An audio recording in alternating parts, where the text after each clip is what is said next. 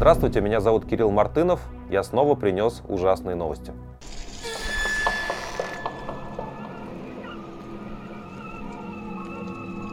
Ну, наверное, самой большой политической новостью э, этой недели стало убийство так называемого Владлена Татарского, активиста войны, который себя называет журналистом и военным корреспондентом. Это человек с очень показательной судьбой, э, человек, не нашедший себя в каком-то мирном обществе, в нормальной жизни. Зовут его на самом деле Максим Фомин. Он выходец из э, Донецкой области, из города Макеевка.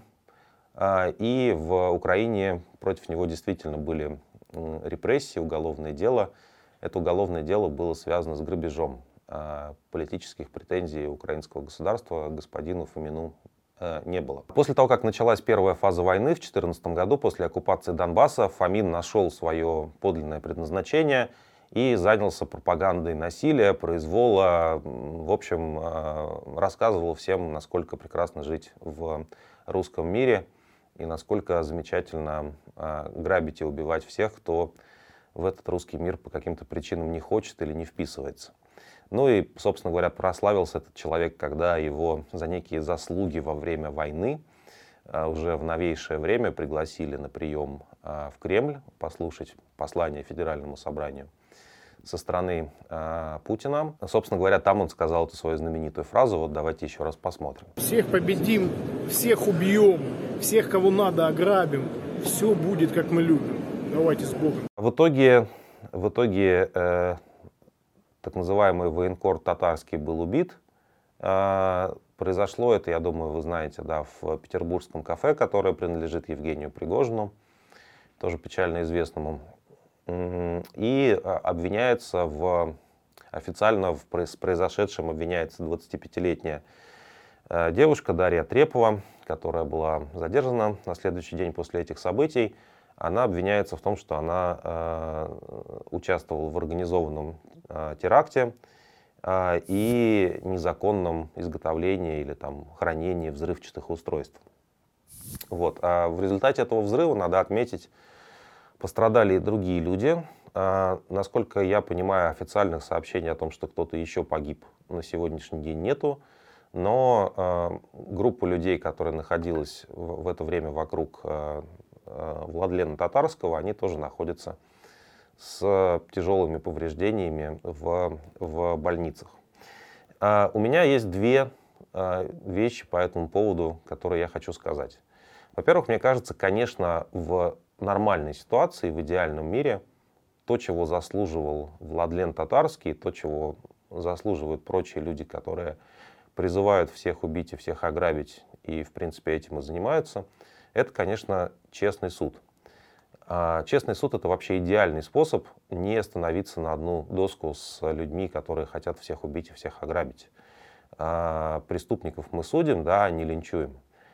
Ну и вот в идеале, да, в идеале, конечно, было бы замечательно, если бы такого рода люди сидели бы на скамье подсудимых, давали бы друг на друга показания, да, и, в общем, тем самым показывали пример, как не надо — как не надо жить, какие поступки не надо совершать, как за них э, приходится нести ответственность. Когда нашего так называемого военкора вот таким образом э, убили, конечно, это вызовет его глорификацию, говоря умным, э, умными словами. Ну, то есть, попросту говоря, всем будут рассказывать, что это великий герой, мученик, э, очень мужественный человек. И все должны вырасти, все российские дети должны, когда вырастут, стать как Максим Фомин, он же Владлен Татарский. Мне представляется, да, что э, с точки зрения, с точки зрения ведения с точки зрения э, ну, какого-то общего блага, и те люди, которые организовали войну, и те, которые ей наслаждаются, и те, которые в ней участвуют и совершают военные преступления, всех их хорошо было бы увидеть на одной длинной скамье. Ну а дальше справедливые приговоры и тоже справедливые наказания. С другой стороны, вторая вещь, которую я хочу по этому поводу сказать. Э, мне кажется, что наши пропагандисты, включая самых известных из них, таких как Маргарита Симоньян или Владимир Соловьев, они живут в каком-то очень странном мире, где-то по соседству с тем ментальным бункером, где, кажется, находится плохо информированный российский президент. Они действительно думают, что война, ну или там, как они любят говорить, специальная военная операция, это когда вы высокоточным оружием убиваете всех ваших врагов, во все стороны летят э, кишки, кровь и мясо, но это не ваши кишки, кровь и мясо, это кишки вот этих самых врагов, которых вы ради вашего русского мира убиваете. А вы в это время находитесь в некотором пространстве, откуда вы можете спокойно и свободно вещать об этих событиях и не нести за это никакой ответственности, ничем не рисковать. Война для российской пропаганды это такой шутер, а, когда тебе по телевизору показывают, как доблестные части российской армии убивают людей. Ну, а в ответ, в общем, ничего не происходит. И, конечно, как же можно угрожать журналистам? Как же можно этих журналистов преследовать? Это странная иллюзия. А, Российская Федерация развязала войну. Война идет на всей территории Украины. Мы знаем, что ракеты падали вплоть до самых западных границ Украины. И Украина отвечает э, на эти события тем, что э, пытается атаковать э, инфраструктурные объекты на территории Российской Федерации, пытается сделать так, чтобы сила российской армии была ослаблена еще на подступах к украинской земле. Ну и в этом смысле слова, мне кажется, что такие террористические атаки, как убийство э, татарского, я не знаю, кстати, при, применим ли здесь термин э, теракт или как-то надо это по-другому охарактеризовать, э, ну это, в общем, такое зеркальное отражение, по большому счету, это тоже такая часть войны, когда война идет, происходит много преступлений, много трагических вещей, страдают невинные люди, и теперь уже точно мы можем сказать, что война пришла на территорию Российской Федерации, а, потому что взрывы происходят в том числе в, в Санкт-Петербурге. А, на место э, приехал, да, и, и понимаете, на самом деле, мне кажется, последовательная антивоенная позиция заключается в том, что таких вещей вообще нигде не должно происходить. Не должно происходить в Украине, не должно происходить в Петербурге и далее везде. Ну зачем все это делать? Это же просто бессмысленная бессмысленная порча человеческих судеб, как этой девушке, которую сейчас обвиняют в терроризме и которой грозит какой-то чудовищный чудовищный э, срок. На место взрыва приехал сразу Евгений Пригожин, но это его э, э, кафе в конечном итоге. У нас на сайте Новой газеты Европа вышел э, большой профайл, э, такое, такая, знаете, рецензия на Пригожина, как он устроен. Ее написала наша замечательная журналистка Дарья Козлова. А, почитайте, пожалуйста, этот текст, и из него вы узнаете, как Пригожин пытается использовать любые поводы для того, чтобы получить больше денег, власти и влияния, как он занимается самопиаром.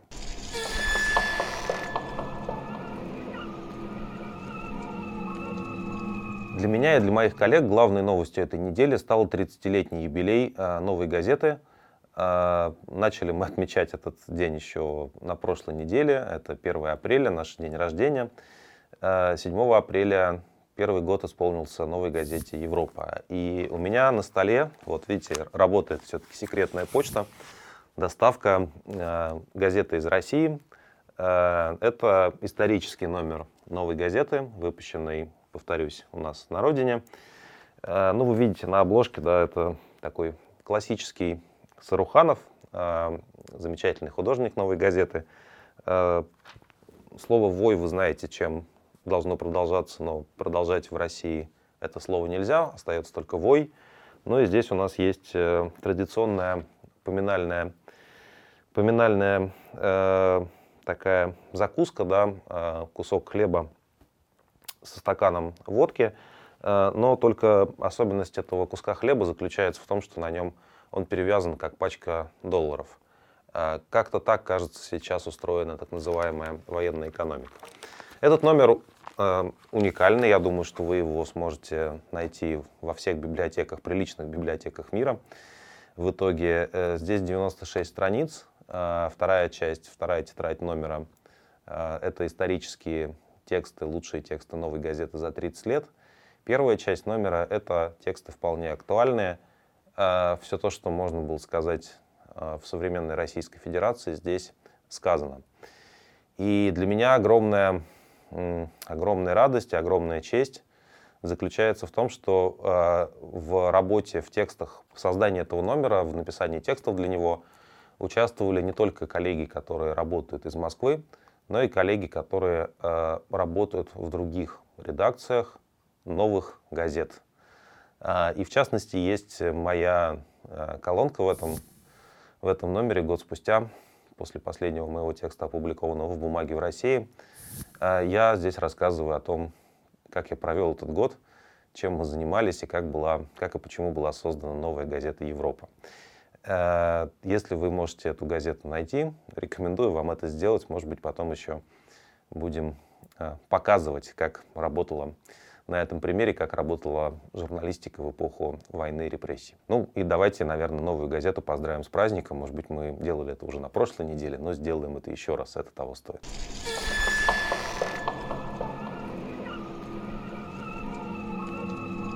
Ну и еще по мотивам покойного господина Татарского. А, мне очень понравилось то заявление, которое сделало ряд антивоенных организаций, в частности движение «Весна», которые заявляют, что они понимают, отдают себе отчет в том, что а, сам, само это убийство стало следствием а, преступной войны в Украине, является ее продолжением.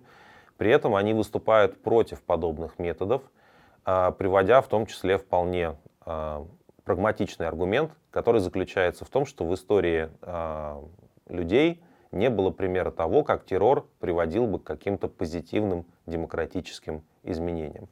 Насилие порождает встречное насилие, и затем все это начинает э, повторяться. Такой самосбывающийся прогноз. Чем больше вы используете насилие, тем больше вы получаете его в ответ, и так до бесконечности. Кто-то э, цепочку насилия в какой-то момент обрывает, но это все за это очень, э, за, за эту, э, за то, что насилие так или иначе заканчивается в какой-то момент времени, э, все общество обычно платит очень тяжелую цену, и мы уже видим, какова эта цена. Ну и очень показательная реакция так называемых Z-гнит, Z-гнит, так их называет Сергей Смирнов, наш коллега и главный редактор «Медиазоны», на события вокруг убийства Татарского, они, конечно, призвали, многие из них призвали немедленно вернуть смертную казнь, э, всех репрессировать, объявить феминизм экстремистской идеологией, потому что Трепова, возможно, феминистка, но это не точно. Э, в общем, создать какие-то, какую-то ответную волну террора, продолжить этот террор уже со стороны э, российских властей внутри страны.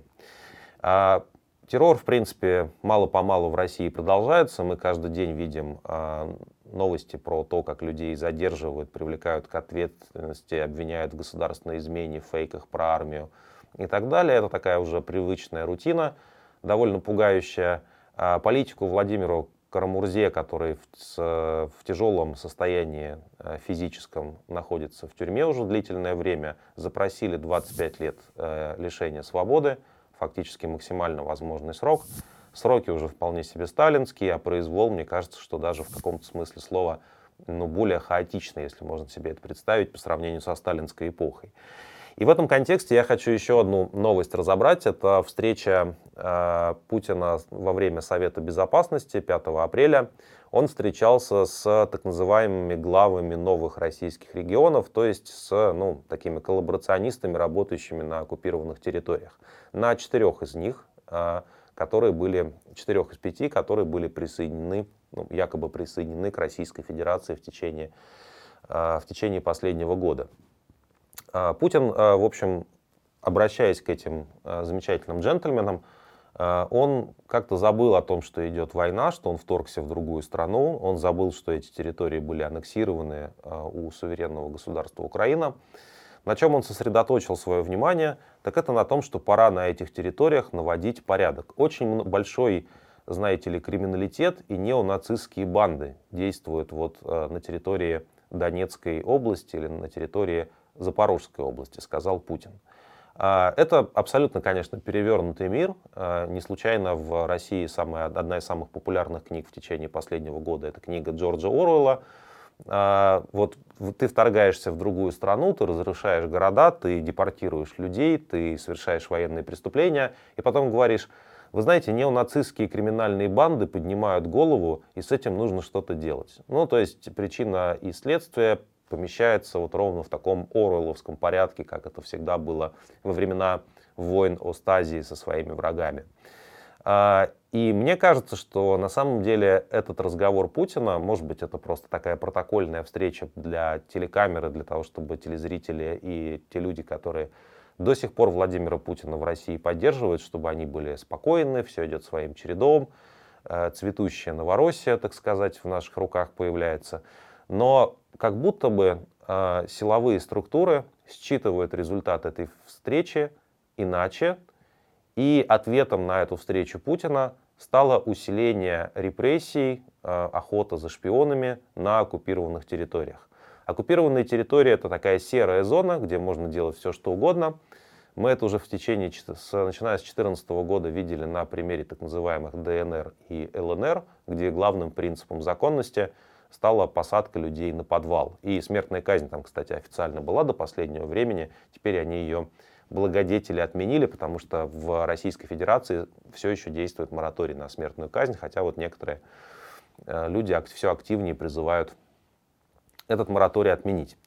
А, так вот, мне кажется, что когда, когда и если российские власти удержат эти территории военным путем, наведут на них некий порядок, как они его понимают, это будет замечательный инструмент. То есть то, что российские власти сейчас э, запланировали для жителей оккупированных районов Донецкой, Луганской, Херсонской и Запорожской областей Украины. Фильтрации, депортации, обыски, уголовные дела, поиски шпионов. Все это потом отлично можно будет применять в отношении тех людей, которые живут э, на территории, собственно, Российской Федерации, которая, ну, которая является суверенной территорией э, России, которая контролируется путинскими силовиками. Очень хорошая модель. Ты сначала в такой как бы полуколониальной среде в серой зоне э, э, создаешь инфраструктуру для массового террора, а потом используешь эту инфраструктуру в других регионах по мере необходимости. Такой инфраструктуры, надо сказать, у Путина до сих пор в полном виде нету. У него очень много полицейских с дубинками, у него очень много солдат, Росгвардии и так далее.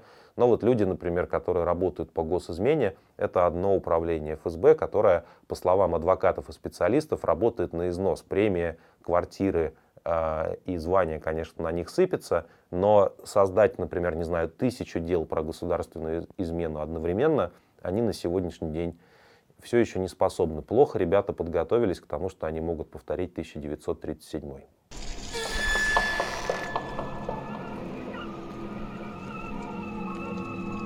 Моя любимая новость, которая просто вот объединяет все, знаете, прошлое, будущее, настоящее, смысл существования нашего наших свободных медиа, ну и какой-то какой обиду какую-то, знаете, о том, что на эти грабли можно наступать во второй раз.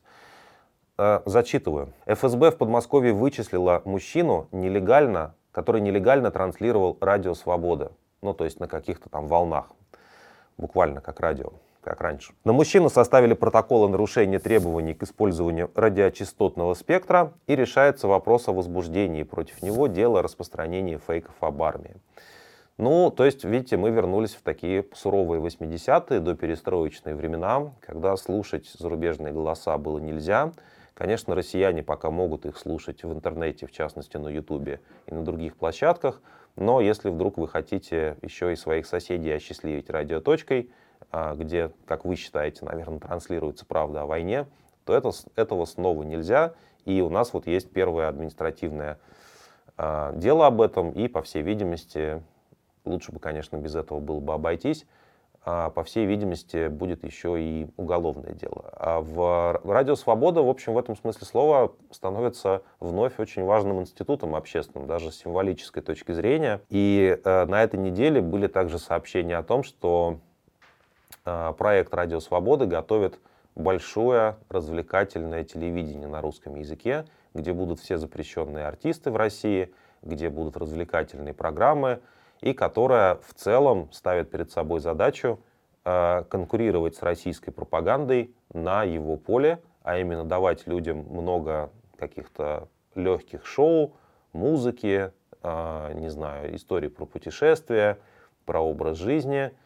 И внутри э, этих легких шоу делать какие-то более серьезные политические программы и делать какие-то политические новости. Подход, мне кажется, в целом правильный. Э, ну, может быть, он странно выглядит с учетом того, что идет война, какие могут быть развлекательные шоу, какие развлечения.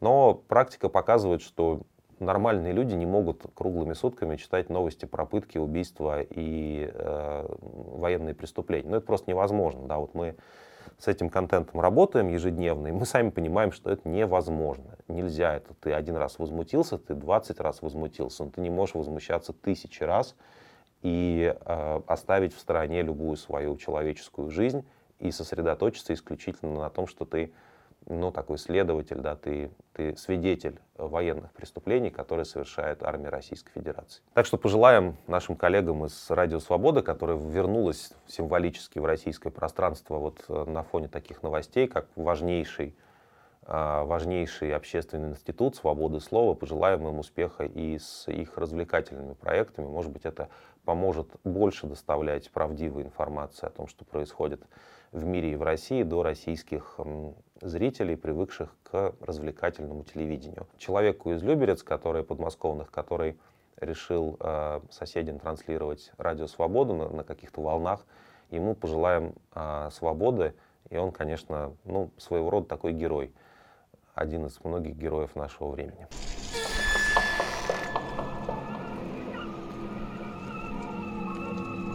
Наши коллеги из «Важных историй» э, сообщают о том, что Федеральная служба безопасности, ФСБ, э, вообще, мне кажется, основной ньюсмейкер на этой неделе, да и на предыдущих тоже в России. Вообще, как будто бы, знаете, ни, ничего больше в России не происходит, только ФСБ там что-то такое вот делает, там отправляет кого-то куда-то арестовывает. Так вот, ФСБ в Омской области вызвала на опрос так называемый нескольких жителей региона, которые во время мобилизации уезжали за границу и недавно вернулись в Россию. Это абсолютно, конечно, не правовое действие. То есть вам звонит некоторый человек и говорит, мы из областного управления ФСБ, пожалуйста, зайдите к нам, мы поговорить хотим. Ну, просто такая, знаете, работа у нас, мы хотим с вами поговорить. Придете, подпишите бумажку, мы зададим вам вопросы, вы уйдете, не переживайте. А, важно здесь в этой истории то, что а, то, что люди, которые уезжают по каким-то своим причинам за границу, тоже находятся теперь под подозрением у российских властей. Практически чихнуть уже скоро будет нельзя, без того, чтобы у тебя была бы какая-то справка о том, что ты опрошен в ФСБ.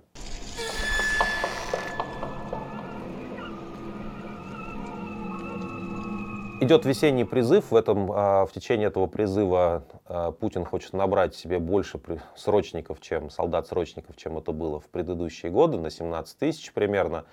147 а, тысяч призывников против 130 тысяч. И это означает, что военкоматы и всякие чиновники, которые им помогают, они крепко задумались о том, как бы отловить всех тех людей, которые по каким-то причинам в армию идти не хотят. Я, кстати, еще раз напомню, что если вы не хотите идти в российскую армию, в 2023 году. И если вы туда не пойдете и предпримете какие-то разумные действия для того, чтобы не получать э, повесток, не оказаться на сборном пункте и в конечном итоге не найти себя в канаве в Украине через несколько этапов еще, то вы настоящий э, патриот нашей страны, человек, который все сделал правильно.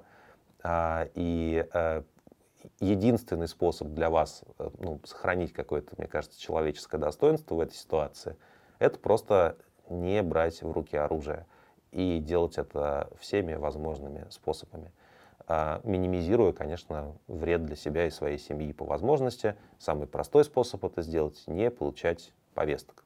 Так вот, новость как раз про повестки. Повестки в военкомат хотят рассылать заказными письмами. Э, это означает, что, что значит, э, если вам пришло заказное письмо на ваш адрес – то это означает, что вы как бы автоматически э, получили повестку, потому что вот почта проконтролировала процедуру доставки. Сейчас у нас по закону, вы знаете, нужно, чтобы призывнику повестку вручили в руки. Иногда военкоматы э, ну, обманывают людей и вручают повестки через родственников, когда они сильно ленятся, эти самые сотрудники военкоматов. Но вот российские законодатели э, хотят упростить задачу военным, а, и Госдума вернула на рассмотрение законопроект, который несколько лет лежал на полке, именно в этот весенний призыв о том, что теперь будет упрощенная а, упрощенный способ вручения повесток. Еще параллельно развивается эта история с госуслугами, потому что, возможно, что-то можно пересылать через госуслуги, но по нынешнему законодательству, которое сильно отстает от реалий э, военной России, по-прежнему э, поход в армию начинается с того, что вы встречаетесь с человеком, который вручил вам подписку, э, повестку под роспись, и вы в ней расписались. Вот не делайте этого, пожалуйста. Ну и заказных писем тоже не получайте по возможности. Обсудим, как это нужно будет делать, когда и если этот закон будет принят.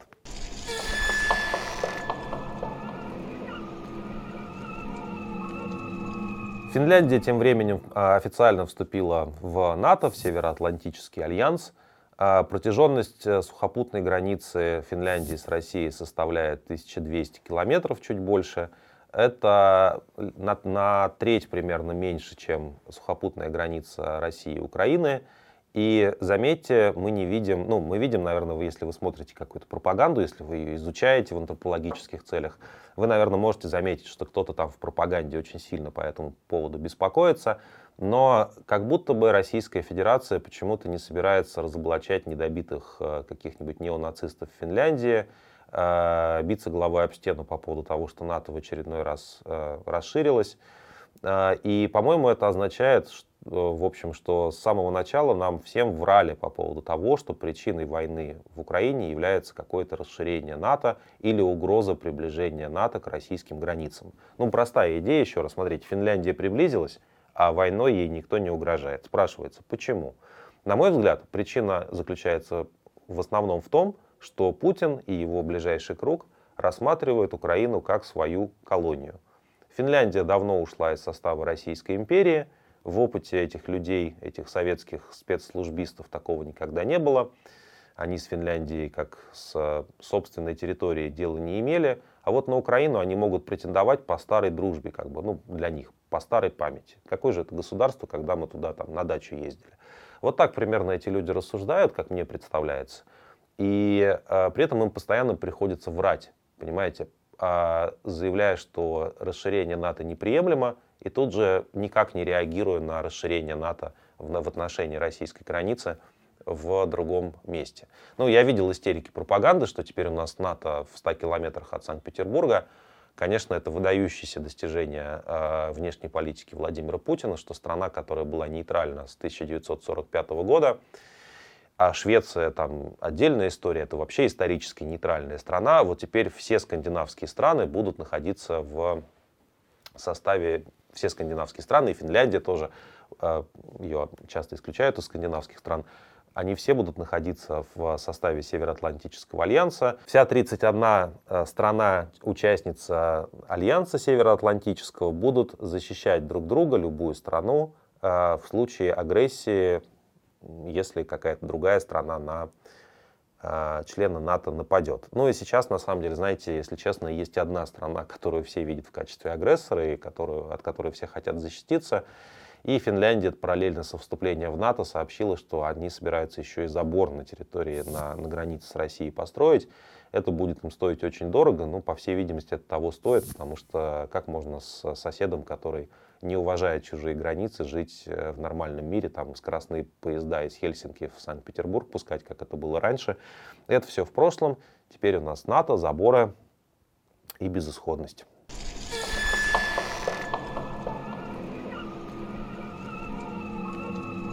Короткая новость, очень красочная. Активистку, приехавшую на суд к Алексею Москалеву, э, тому самому человеку, которого, которого судят за то, что он дочь свою научил Машу чему-то плохому.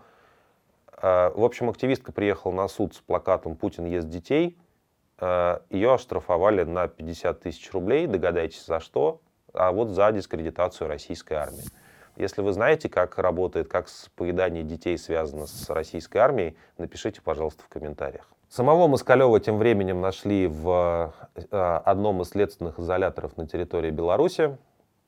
А, а дочь его передают все-таки, по всей видимости, его э, бывшей супруге, ну, собственно, матери э, Маши, с которой они довольно долго не общались, но, видимо, в этой ситуации действительно это может быть меньше из зол, по крайней мере, сама Маша вроде бы как, как будто бы э, не против. Впрочем, Машины интересы в данном случае представляет похитительница детей Мария Львова Белова, э, которая вместе с Путиным, как вы знаете, объявлена ордер на арест которой выдан в Международном суде в Гааге. А можно ли таким людям доверять кого бы то ни было, например, Машу Москалеву? Мне кажется, это вопрос риторический.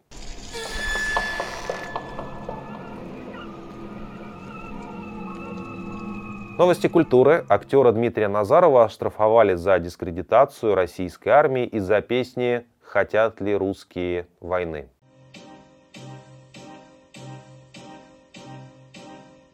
Хотят ли русские войны? Нас не спросили, а должны. Актер на суде не присутствует, он находится за границей, насколько я понимаю, и через адвоката передает, что своей вины не признает. Вот э, тоже, конечно, интересный вопрос, как вы думаете, хотят ли русские войны? Старая песня такая, вот нам, нам в рамках этой старой песни нам Песков, Путин и другие граждане долго объясняли, что нет, конечно, это же не война, это специальная военная операция, вот ее-то русские хотят, по всей видимости.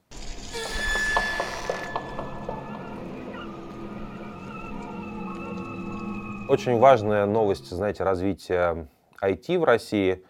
Э, в ЛДПР анонсировали создание нейросети Жириновский. По словам главы фракции Леонида Слуцкого, того самого, который хватал журналисток за всякие части тела, когда служил в Госдуме, когда эти журналистки с ним все еще общались. Кстати, я не знаю, наверное, какие-то журналистки сейчас из государственных изданий к Слуцкому ходят на прием, берут у него интервью. А, немного тревожно, конечно, как у них там дела, у российских пропагандисток, общающихся с Леонидом Слуцким. С другой стороны, если ты пропагандой занимаешься, может быть, тебе и, и Слуцкий как явление в твоей жизни тоже нравится. А, значит, и, короче говоря, Слуцкий сказал, что они создают нейросеть, которая, цитирую, смогла бы смоделировать позицию, которую занял бы гениальный политик, великий сын России, то есть Жириновский. Я так эту ситуацию понимаю. Сам Слуцкий ничего сказать не может. Языка у него нету, слов, словом он не владеет, мыслей у него никаких нету. Он глава фракции, который может там рычать, реветь, э, размахивать руками, хватать этими руками, как вот такое довольно простое существо. Но что должно прийти на, на помощь Слуцкому и все, всем его однопартийцам? Высокие IT-технологии, которые воспроизведут э, гениальность Жириновского. В этот, в, этот, в этот момент, конечно, я не могу не вспомнить, что у нас есть тоже высокая IT-технология. Новая газета «Европа» разработала улучшенную версию Дмитрия Анатольевича э, Медведева, который пытается быть максимально упоротым и всегда нас радовать э, своими текстами, написанными вот в этом его неподражаемом новом стиле про хрюкающих подсвинок. Подписывайтесь, пожалуйста, на э, телеграм-канал Нейромедведев. Там вся правда о том, как устроено современное российское мышление.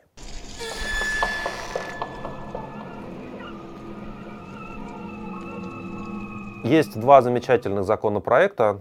А, мы обычно законопроекты не обсуждаем, потому что в них ну, любой дурак у нас может написать законопроект. У нас, в принципе, Госдума состоит из таких пишущих людей, в таком ключе, поэтому пока какого-то закона нету, мы и о нем обычно и не говорим. А тут очень любопытная а, просто конструкция вырисовывается. А, один из законопроектов предполагает, что люди, которые добровольно ушли в российскую армию, записались на фронт, освобождаются от уголовной ответственности и следствия. То есть, смотрите, если раньше, в прошлом году и сейчас ЧВК «Вагнер» вербовал зэков для того, чтобы они там отдали свой долг родине, а попросту сдохли во время этой преступной войны, то теперь предлагается в рамках этого законопроекта, внесенного в Госдуму, ну, если вдруг он будет принят, предполагается такой шорт-трек для Вагнера. Человеку, который совершил преступление, даже не обязательно в тюрьму заезжать. Он может сразу, как только совершил преступление, прийти в военкомат и сказать «я доброволец». Обвинение будет приостановлено, ему дадут автомат, и он поедет убивать э, людей в чужую страну. Гениальная идея, свидетельствующая в частности о том, что э, российские депутаты, в данном случае это, этот законопроект внесен каким-то региональным заксобранием, поэтому не факт, что он будет, будет принят, но тем не менее, то есть ну, вноситель не очень важный, тем не менее, видно, что российские чиновники и депутаты, они прям уже с ног сбились, где бы еще найти себе пушечного мяса. Ну и параллельно э, разные формы возвращения ГУЛАГа значит, обсуждаются. Ну, ГУЛАГ, напомню, это идея того, что люди преследуются по, не только по уголовным статьям, но и по политическим, чисто политическим, как там дискредитация армии. В девичестве это называлось антисоветская пропаганда и агитация, антисоветская деятельность, знаменитая 58-я статья. Теперь у нас все подходит под дискредитацию армии.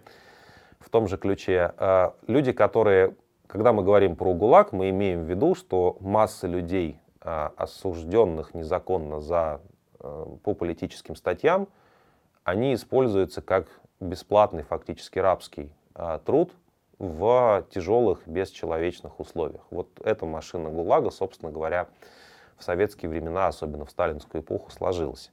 И вот у нас сейчас, поскольку у нас обстановка как бы военная и чрезвычайная, а, депутаты наши предлагают вообще вспомнить все и не только вернуться к смертной казни, что мы уже упоминали, но еще и, например, начать наказывать заключенных за плохую работу, то есть ввести специальные какие-то э, наказания, вот есть заключенный, он так уже наказан, отбывает срок лишения свободы, но он должен работать, если он работает плохо, норму не выполняет, то мы будем его дополнительно наказывать, там, не знаю, пайка лишать, в ШИЗО сажать.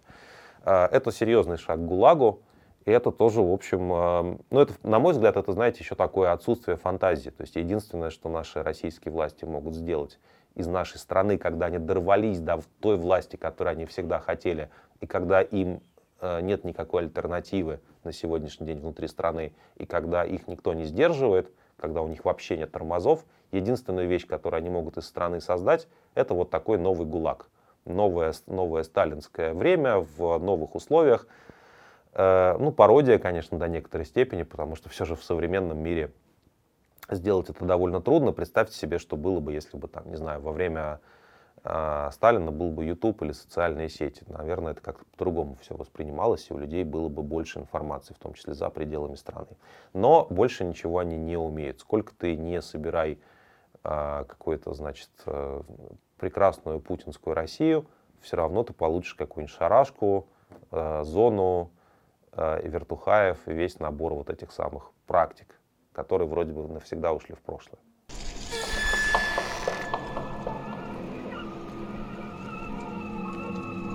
Это были ужасные новости. Спасибо вам за то, что вы нас смотрите. А, еще раз поздравьте новую газету с днем рождения, нам будет приятно. А, если вы не подписались на канал, сделайте это, пожалуйста. И до встречи на следующей неделе.